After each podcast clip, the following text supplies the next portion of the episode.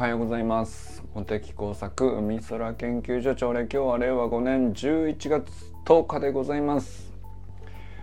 小山愛さんがですね、えー、11月12日だから日曜日になるのかな？そうだね。日曜日にですねえー、っとどこだっけ愛さん？ぜひねサロン内でもご案内ください。あのまあ旅する出し屋としてですねあのー、まあなんだろう。みんながあのー、食べ物関係のなんかマルシェっつったからいろいろこう出店する形のイベントなんだと思うんですけど、えー、そういうなんかあのー、イベントで愛さんのブースみたいなものを出すのかな？まあそういうご案内だと思うんですけど愛さんのねあのウォールの方に投稿されてまして。で僕ね本当によあのぜひ行きたかったんですけど4時までっつったからちょっとその4時に間に合わないなと思ってちょっと残念なんですけど、まあ、ぜひねあの寄れる方はあの記事をシェアの上でですね寄ってみていただければと思います。なんだっけ？紹介するにしては記憶が雑でごめんなさい。愛さん愛さんの,、まあ、あの残りの情報ですね。補足情報は愛さんの投稿で補っていただくということですね。えー、まあ愛さんね最近あの特にあの旅する出し屋と名乗ってからだと思うんですけどあの結構フェイスブックの記事をこうなんていうのかなすごくしっかり考えて投稿されてるみたいであのすごいなんていうのかな気合入ってんですよ なんていうか そのなんていうのかな思いつきのつぶやきとかっていうんじゃなくてあの本気で出店するんでぜひ来てくださいっていう気合がありますよね。まあ、かあのなんていうか中身自体はね可愛らしいしあの読みやすいしすごいすっきりっていうね、まあ、その整った感じもいいんですけど整え方に対する愛さんの気合を感じるんだよね。なんかあ本気であのフェイスブックで発信するっていうことを決めたんだなっていう感じがありますよね。あのそんなに頻度がねあのやたらにあるわけじゃないですけどやっぱりもう全然違うんだよね そういうのってね。でこれこれやっぱり読み手になると分かると思うんですけどまああの日常思いついたらその場でこうすぐあの書いて投げちゃうっていうねまあ、僕はまあどっちかというとそんな感じですけどあの、まあ、やっぱり個人事業主とかさあの自分で営業して自分を売り込んでみたいなことになってくるとまあまああのそればっかりでもないっていうかさ、まあ、結構あの頑張って投稿をどういう頻度でどういう内容でどういう体裁で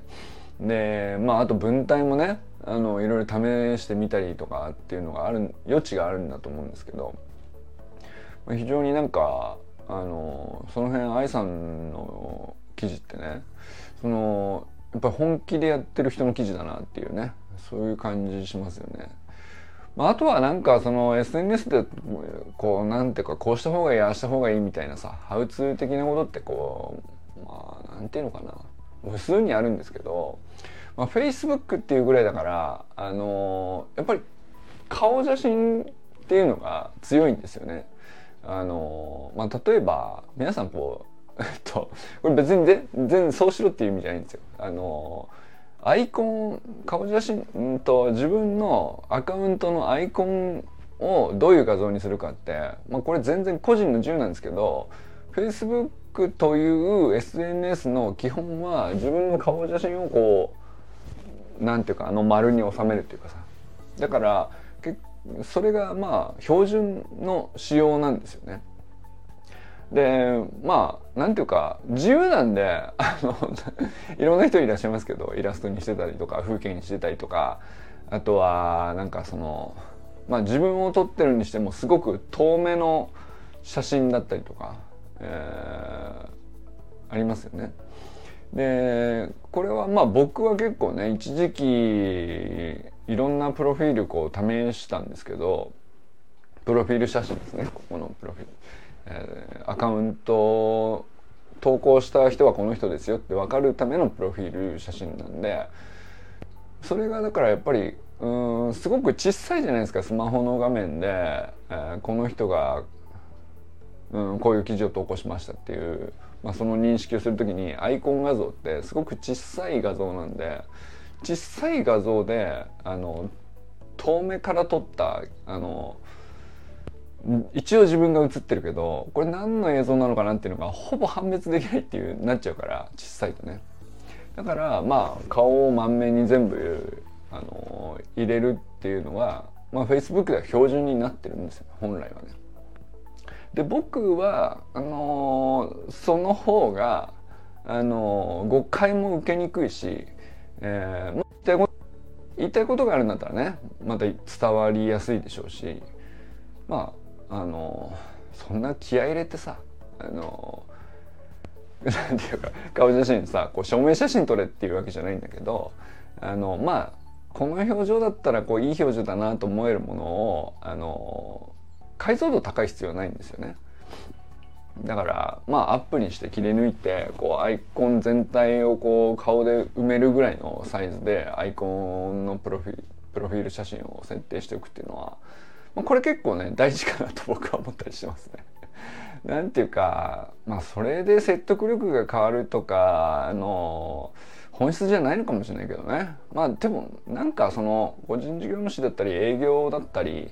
あの思いを伝えたいことがあったりとかっていうので発信するっていう目的なんであればでまあそれをね Facebook っていうあのプラットフォーム上でやる上においてはねあユージンさんおはようございます Facebook っていうプラットフォーム上であの愛さんがこれからやっていくっていうのであればまあ例えばねあのそういうことも考えてみるのも面白いかなと思いましたね。まああの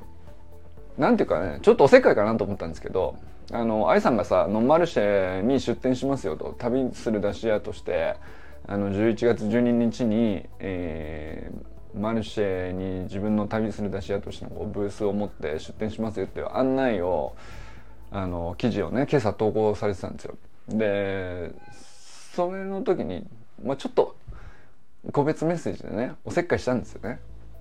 でまあそれ何かっていうとあのすごい気合い入れてすごく整理されたあの本当にちゃんと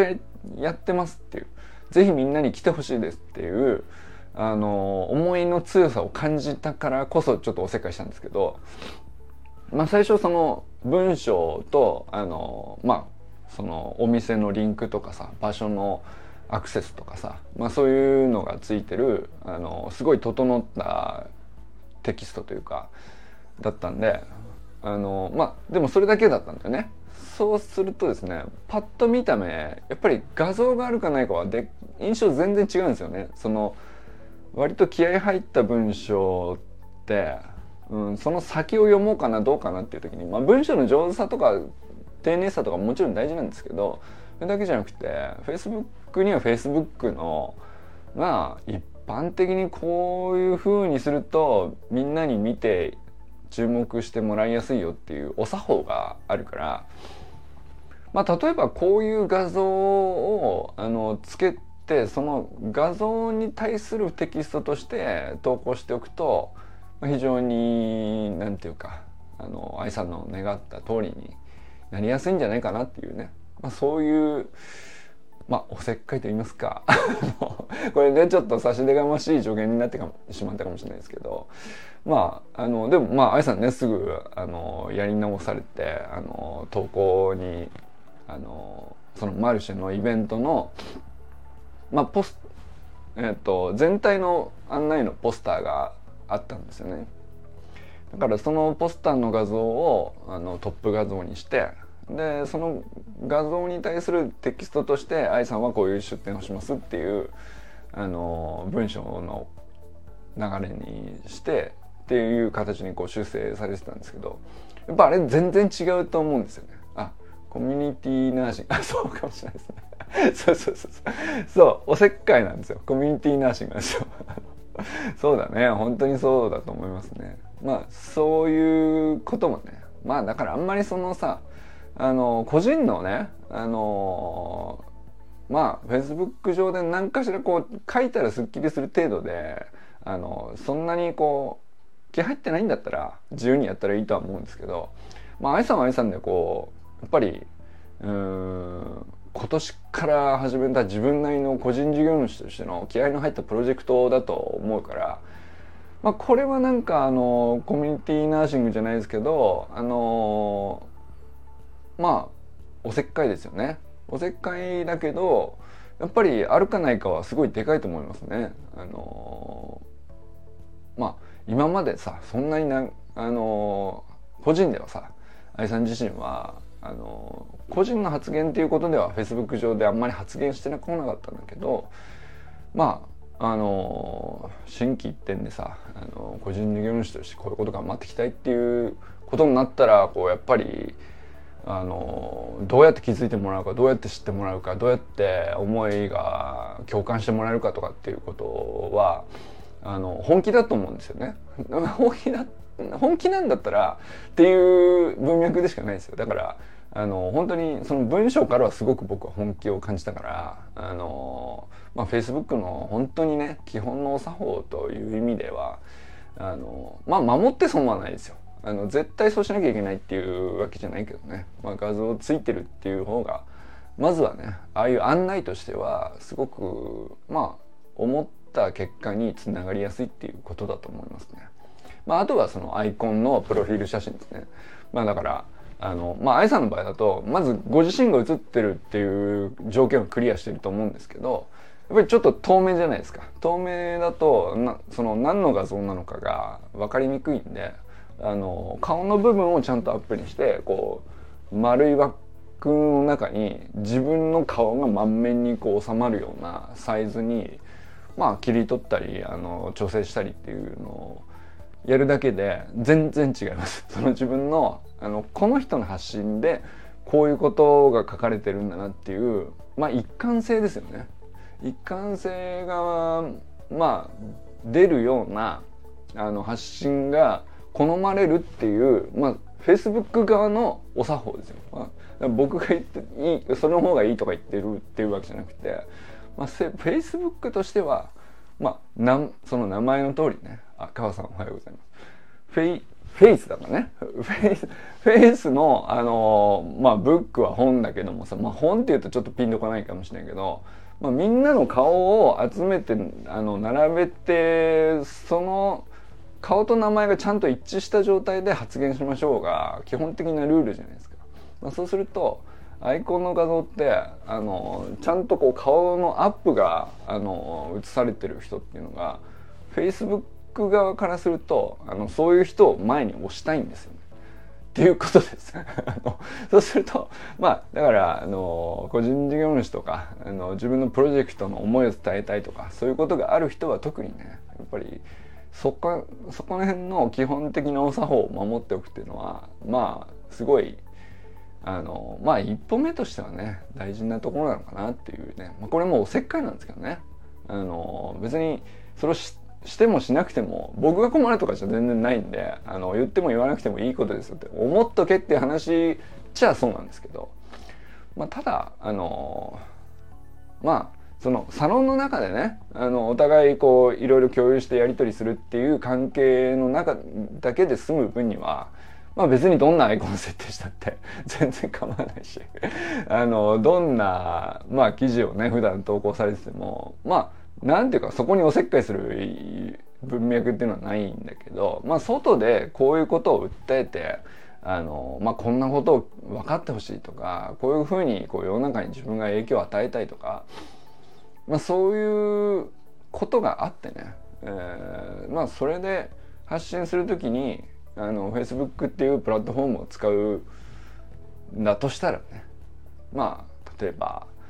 あの商品自分のぜひこうプッシュしたい商品があったりとか自分がぜひ来てほしいイベントがあったりとかまあ何でもいいんですけど、まあ、そういうのがある人がそういう発信をしたい時にはその、まあ、Facebook 側が運営側ね Facebook を作ってる人たちがこうしてほしいなと思ってる最、まあ、いわゆる一般的なこう標準のあのお作法に沿っておくとまああの応援されやすいっていうそれぐらいの感じですね。はいなので、えー、まああんまりこういうおせっかいなことは普段言わないんですけどあのまあプロフィールは自分の顔の一番いい表情だなと思うものを一番こうアップの状態でこう全面にこうなんていうか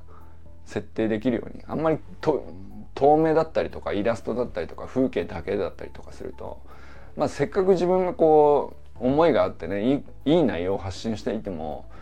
まああんまりこうなんていうか ピンときにくいんだよね。あの本質結構ねやっぱり人間のこう影響を受ける時のまあ脳の構造上ですねやっぱりこう目線が合ってるっていうのがすげえ重要らしいんですよ。なんかあの例えば写真を見てそのその、まあ、写真に写ってる人からあのなんか説得力を感じるとかっていうのはあのカメラ目線の映像なんですよね。でまあ横向いたっていいんですよその人があの素敵だったりすれば。でそれはそれであの、まあ、別な美しさがあったりとか別ななんか構図上のあのいいものとかたくさんあるからその美しさを求めてるんだったらそういう風な構図にしてもいいしあの透明から撮ってあの、まあ、自分がちっちゃく写ってるっていうのもあの美的感覚としては全然、まあ、あのあってもいいんだけどあの説得力みたいなことで言ったり、まあ、あの共感するかしないかみたいなね、まあ、そういうことでいくとあの目線が合ってる写真で顔全体がしっかり写ってて、えまあ、輪郭がシャープである方がいいっていうね、まあ、あんまりそのプロフィールのあの画像なんでたかだかね。あの画像の解像度がどんなに高くたってすんげえちっちゃくなっちゃうからさ。あのそこはあんまり問わないんだけどあのまあ、だからこそねそのすごいちっちゃく映っちゃうんだけどバカにならない影響を及ぼしてるっていうのはまず目線がこうこっち向いてるかどうかとあの顔の輪郭がこうしっかり認識できるぐらいのコン、まあ、背景とのコントラストとかもありますよね。だからあんまりその背景側がこうごちゃごちゃしていたりすると、まあ、顔がうつもれてしまうので、まあ、そういうのもちょっとまあ言い出すきりないんですけど だからそのプロの人たちはね、まあ、そういうことめちゃくちゃ考えてるんですよっていうね。まあ僕はだから僕自身そんなにねそこまであのめちゃくちゃこうこだわってプロフィール設定してるわけじゃないからまあ最低ラインまあこういう Facebook 側の標準のお作法ってこういう感じだよねっていうあのプロフィール写真には設定しているつもりですけどまああんまり細かいこと言ってもしょうがないけどね。あのまあ一応そういうことあるよっていうね話ですね。まあなんか本当にあのー、ねえー、まあ一時期ね勉強もしたんですよね。あのそんなになんていうかあの自分がバズりたいと思ってた時期ってまああの一瞬だけど一応あったんだよね。あのまあだからそれこそさあの気象学の、まあ、普及だとか防災の啓蒙だとか、まあ、そういうこと、まあ、今ないわけじゃないんだけど、まあ、そういうことであの自分の名が売れることで伝えられることあるだろうっていうふうに考えてた時期が10年ぐらい前ですよねそれこそまあこういう本を書いたりしてた時もそうなんですけどそういう時にとにかくまあ本が売れた方がいいとかテレビに出れた方がいいとか、まあ、まあ新聞もそうかな。あとはまあそのそれこそこういうフェイスブックだとかインスタだとかなんだとかであのバズれたらバズりたいし、えー、ニコニコ動画のねなんかあのイベントに出てったりとかまあとにかくいろんなところでさあのたくさんの人に認識されるのがいいことっていうふうに思っていたというかそれが必要だと思っていた時期があって、まあ、そういう時にねなんかいろんな人にこう教わってあれもこれもそれもっていろいろ試した時期がありまして。まそのうちのまああの細かいことは結局忘れました。あのほとんどまあ意味あったのかないのかもよくわかんないんですけど。まあ最低ラインこれはそうだなって思うのはやっぱりその一番有名なのはねまあプロフィールの顔写真の設定の時にこの目線がこうど真ん中ビシッと合ってるっていうのはめちゃくちゃ影響力に差が出るよっていうのはまああのなんていうかね結構古典的なセオリーとしてねもう確立してるんですよ。まあそれはそうだなっていうふうにまあだからそういう目で世の中見ると結構面白いですよね。まあ自分がそうしなくてもいいんですけど、まあ、結構確かにその説得力みたいなものを求めるものは大体そういうふうにポスターだったりとかさ、あの、なんだろうな、まあ CM でも何でもいいんですけど、あの、そういうものをこう必要としている内容である場合は、まあ必ずその起用されてる人物であるとか あの俳優さんとか何でもいいんですけど、まあ、そういうのがこう必ず目線をこうバシッと合わせてくるんですよね。でそうじゃなくてまあ影響力とか説得力とかあのあなたにこうしてほしいみたいなのじゃなくて、えー、まあ例えばなんか会社のビジョンだとか私たちはこういうふうに取り組みしてるんだけどあの長く伝わあの長く太く伝わってほしいみたいなこうそういう感じの趣旨もあるから例えば CM とかってね。そうするとなんかあんまりバチッとこう 今すぐ買ってくださいっていうそういう目線の合わせ方じゃなくてこう横目でなんかいろいろこうひたむきに何かに取り組んでるとか、まあ、そういう雰囲気の方があの好感が持てるとかね、まあ、そっちだったらあんまりそうはしてこないとか。あの、まあ、結構いろいろセオリーがあるらしいです。世の中には。まあその業界その業界でものすごく研究が進んでて。まあそれはね動く金もお金も大きいですからね。あのその1枚のポスターであの要するにさあの明暗が本当に分かれるしものすごいなんかね動くお金がめちゃくちゃ大きかったりとかプラスになったりマイナスになったりがめちゃくちゃ大きかったりとかまあ一番わかりやすいのは選挙のポスターなんかそうだよね。あのカメラ目線じゃないその選挙のポスターのねあの立候補者っていないじゃないですか。あれってまああの何日後に投票に行って私お願いしますって言ってるわけですよねあの構図はね。まあそれをこうちょっと斜めにしてみたりあのまあそれは別にいろいろあると思うんですけど、まあ、必ず目線を合わせないとあの、まあ、まず間違いなくよほどブランドができてない人以外はそれがない限りはね見ようと思わないんですよね。でもそれなんかまあ要するに本能的なものを利用してるからそこを避けて取るっていうのは理屈上無理なんだよねっていうまあなんかそういうのがいろいろあったんだよね。でそういうのを勉強した時期があってまあだからあのまあおせっかいの範囲内ではあるんですけども そんなことをちょっと たまに言ってみたりしたっていう、まあ、そんな感じです。まあ、ということで、えー、愛さんがですね、あのー、ご自身のウォールの方でね、まあ、こんな出店しますよとかこんなイベントがありますよとかっていうのを、あのー、今朝ね、あの投稿されてるのがあるんでよかったら皆さんシェアしていきませんか？あのあの応援という意味ではねぜ本当に僕が11月12日に行ければ一番ね良かったのかもしれないけど、まあ、ちょっとね用事があの夕方4時までってなるとかぶってて、まあ、夜だったらいけたかなと思ったんだけどねあのまあ行けるなら行けた方が一番ね応援にはなるかなと思うんですけど、まあ、ぜひねあのシェアしてあげたりとかいいねをしてあげたりとかまああの親指一本でできることなんで、ぜひお願いしますということでございまして、もうこれ業務連絡というか 業務連絡っていうには、まあ何のこう強制力もないんですけど、あのまあもしよかったらという、まあ中身読んでね、賛同されたらぐらいでもいいんですよ。あの、まあ、賛同なかったら逆にあんまりその無理にシェアするのも逆にしない方がいいかなと思うからこれまあお互いこう今後ねサロンメンバー同士でこう応援していくってなる時に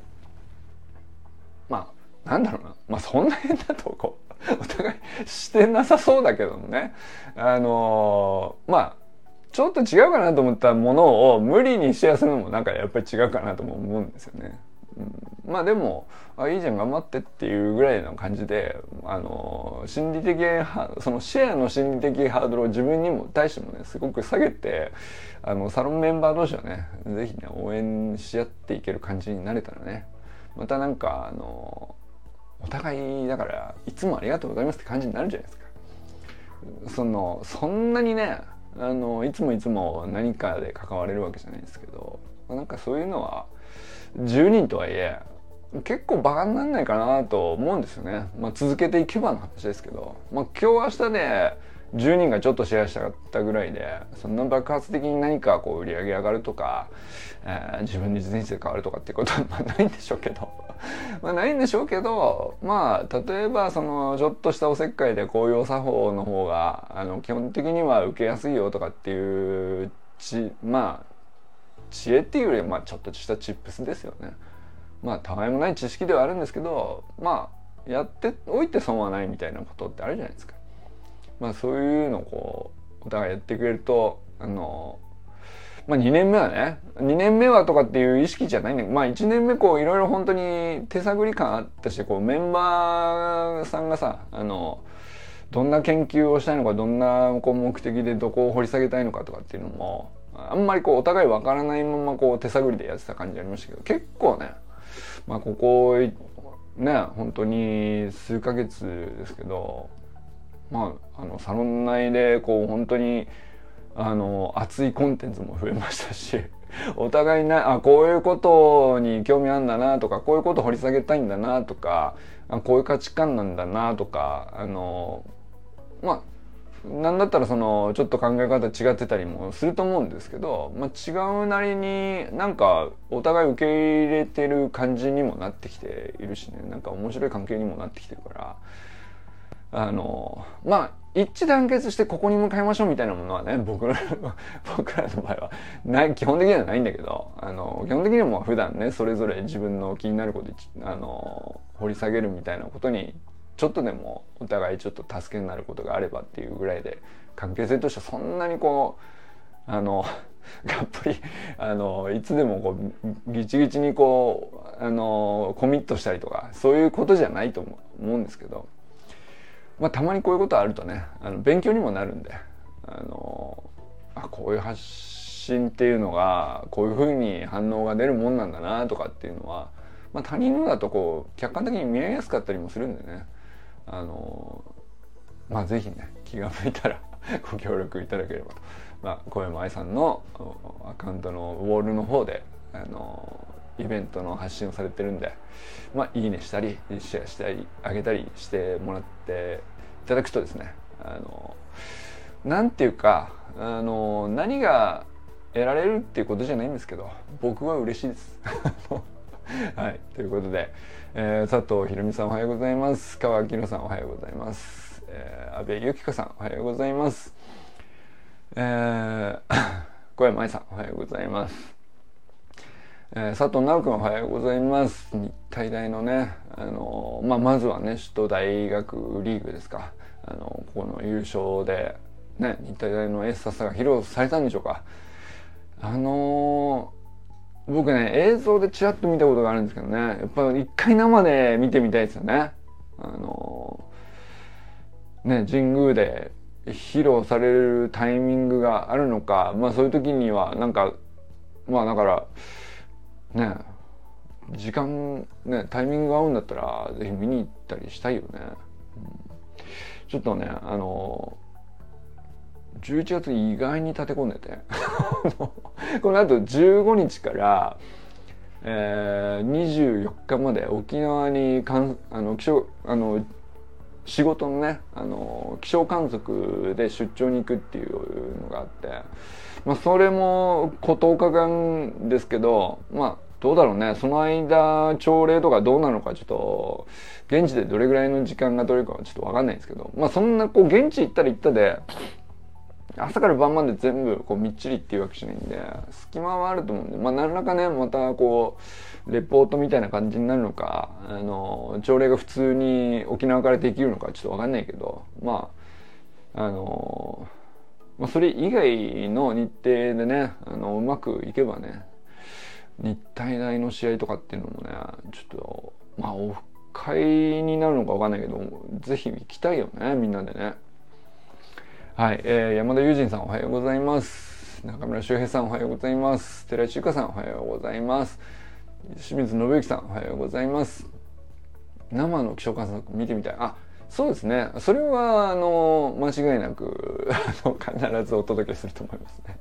あのまあ僕があのプロジェクトリーダーの観測ではないんですけど、あのまああの研究所の仲間のまあ一人があの立ち上げ企画した観測案で、まあ、そのお手伝いみたいな感じなんですけど、まあ、結構、うん、琉球大学のあの人とも琉球大学の場所を借りてやるんですけどまあいろいろイベントあると思うんですよね。なんかね、あのー、こんな感じだよっていうね、裏側見てもらったら、あのー、普通に面白いと思う場面はね、多々ありそうなんで、あの普通になんていうか、研究っていうよりは、まあ、観測現場ですね。うん、でもその観測現場でどうやってデータを取るかっていうところはもう研究の出発点なんで、まあ、それは何て言うかそれこそ研究の作法っていうかあの科学ってこういう順序で大体こういうふうに積み上げていくと科学って呼べる感じになるよみたいなね、まあ、その作法の一番最初の最初の出発点みたいなところは結構なんだろうなそういう目で見ると面白いんじゃないかと思いますよね。そんなに派手な現場はないんですけどね。まあでもあんまり見たことない速記とか。あのあんまり見たことないあのなんだろうな。あのそんなこと気にするんですかっていうことを気にしてたりとかね。いろいろあると思いますね。まあ、そういうのがこう面白いと思ってもらえれば意外とねあの何に役に立つってわけじゃないと思うんですけどあのまあいわゆるサイエンスカフェとしては面白いんじゃないかなと思いますね。はい、えー、清水信之さんおはようございます。山本健人さんおはようございます。森本あかねさん、善くん、かんくんおはようございます。なんかあかねさんがね、最近ね本当になんかあの生き生きしてらっしゃるなとまあもちろん全軍感覚はね前からそうなんだけど